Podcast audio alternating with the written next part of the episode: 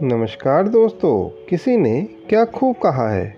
व्यक्तित्व की भी अपनी वाणी होती है, जो कलम या जीप के इस्तेमाल किए बिना भी लोगों के अंतर्मन को छू जाती है।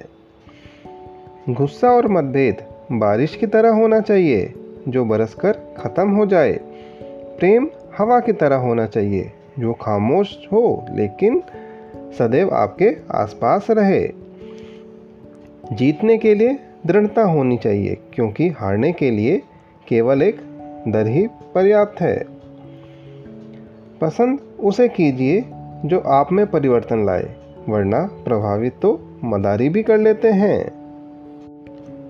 स्वास्थ्य सबसे बड़ा उपहार है, संतुष्टि सबसे बड़ी संपत्ति है, मुस्कुराहट सबसे बड़ी ताकत है, और वफादारी सबसे उत्तम रिश्ता है।